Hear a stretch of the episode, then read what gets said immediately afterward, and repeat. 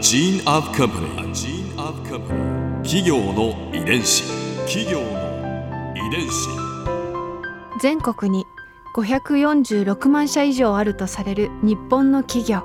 その企業の数だけ理念があり使命があり人間ドラマがありますこの番組ではさまざまな企業のトップや社員の方にお話を伺いながら成長する企業の DNA を解明していきます企業の遺伝子。ナビゲーターは私千葉なクララとクオン株式会社代表の武田隆さんです。武田隆です。よろしくお願いします。本日は株式会社 JPF の代表取締役渡辺俊太郎さんをお迎えしております。よろしくお願いいたします。よろしくお願いします。今回は JPF の成り立ちについて伺います企業の遺伝子。JPF は昨年社名を変更したばかりで以前の社名は日本写真判定株式会社です、うん競輪競馬競艇オートレースいわゆる公営競技の着順の写真判定をはじめ公営競技場の運営やコンサルタント業務テレビ番組の制作や放送業務公営競技場を活用した地域活性化活動などを行っております。えーまずは JPF が現在に至るまでの成り立ちから教えていただけますか？はい。創業者はですね私の祖父にあたります渡辺俊平でございます、理化学研究所の研究者でして、えー1940年に開催予定だった幻の東京オリンピックに向けてですね着順判定技術の研究に従事しておりました。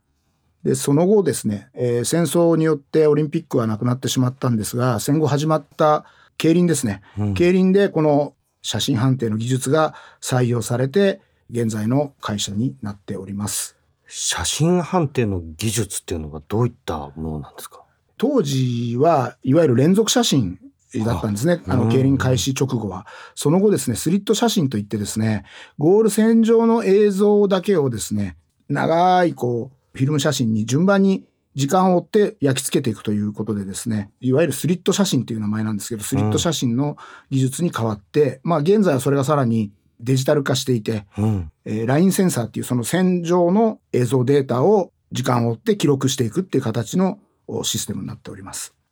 どれぐらいの精度で着順っていうのがわかるもんなんですか、どれぐらいですか？もう間違わないんですか？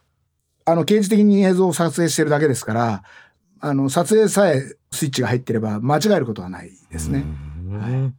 まあ、数字でちょっと表すことは難しいですけど、本当ミリ単位で着順がずれても判定することはできます。ミリ単位ってすごいですね。うん。創業者の渡辺俊平さんはどんな方だったと伺ってますか？えー私が結構子供の頃に亡くなってるんで、直接の記憶は少ないんですけど、父とか母から聞くようなお話だと、とにかくまあ、自由な、あのなんか人と話をしていても何かパッとひらめくと、うん。急にいなくなっちゃったりとか、うん。急にあの別のこと考えて記録始めたりとか、あとその、まあまあそこそこ裕福な家庭だったんだと思うんですけど、あの近所で買い物行って、えー散々買い物してお金払わず帰ってきて後からお手伝いさんが払いに行ってとかいうような話は聞いたりしました。あとすごくうちの母が言ってたのは私孫である私に対してもなんていうのかな子供扱いしないで平等にフラットに意見を聞くというかなんかこう意見を押し付けるとかじゃなくてちっちゃい子供である私に対しても君はどう思うみたいな感じで聞いてくれる、そんな祖父だったというふうに聞いてます。着順に公平であるみたいなことと関連してるんですかね ですかね。すごくフラットな、あの、まあ、いわゆる長男だとか、あの、男だからとか、年齢が上だからみたいなことではないうん。人間だったというには聞いてますけれども。企業の遺伝子。創業者が写真判定技術にこうかけていくきっかけっていうのをお聞きになったことありますか、もともと、その、まあ、戦争に向かった時代ですから、うん。まあ、航空写真を撮る技術とか、うん。それから音声を使ったソナーですか、うん。あの潜水艦に使われているソナーとかを開発したりとか、まああとはその、それに付随して教育映画の制作みたいなことをやったりとかっていうふうには聞いていて、まあそのだから映像とか音声の技術の研究の延長の中で、じゃあオリンピックに向けて着順の判定できる連続写真の開発ってことだったんだと思うんですよね。うん。なんか当時のこう時代を感じられるようですよね。まあ日本写真判定株式会社から社名を JPF というその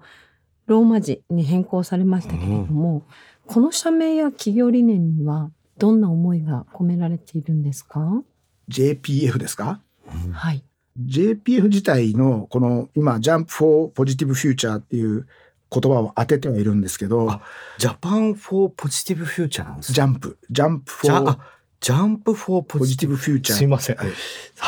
じゃ、 Japan Photo ホニャララだと思いました。いや、違うんです。もともとは実は Japan Photo Finish なんです。あうんあの、本当にやっぱりそうなんですね。日本写真判定株式会社のローマ字表記うがん Japan Photo Finish だったんですね。はい。で、JPF っていうのが、うんうちの会社の、まあ、ある意味、略称というか、はい。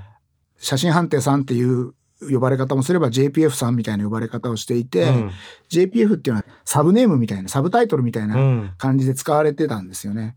日本写真判定っていう会社から始まったんですけど、今の業態がうん。写真判定って本当に仕事の一部になってしまっていて、収益としてもそれで成り立ってる会社では全然ないもんですから、うんやっぱり社名はそろそろ変更しないと業態と合わなすぎるなっていう話はしてたんですけど、うん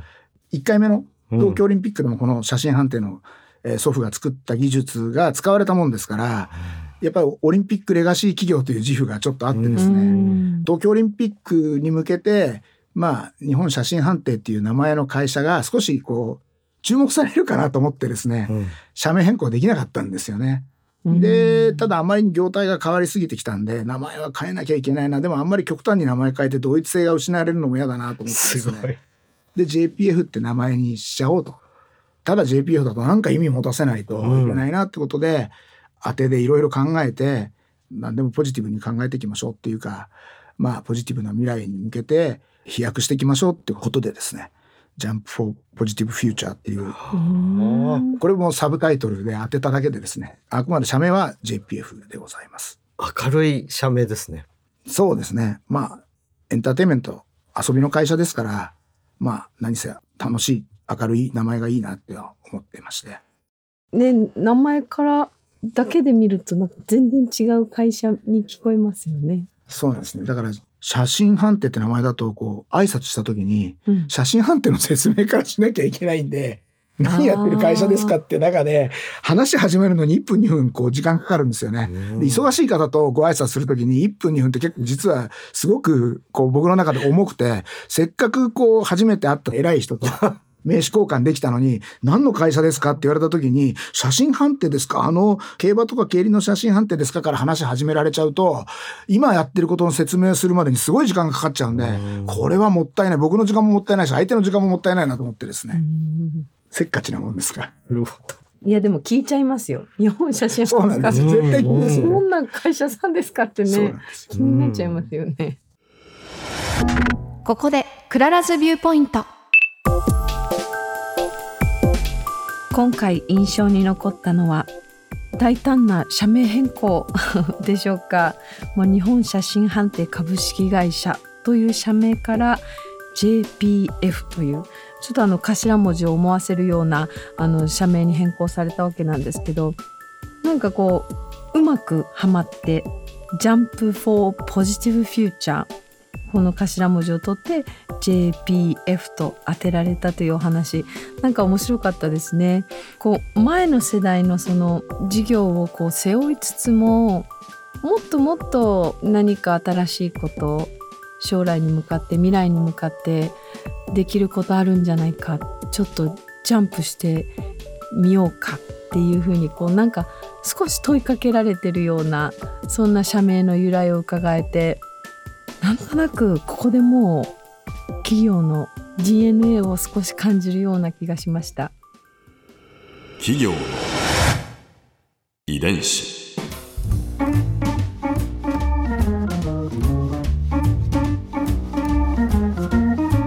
の番組はポッドキャストのほかスマートフォンタブレット向けアプリオーディでも聞くことができます。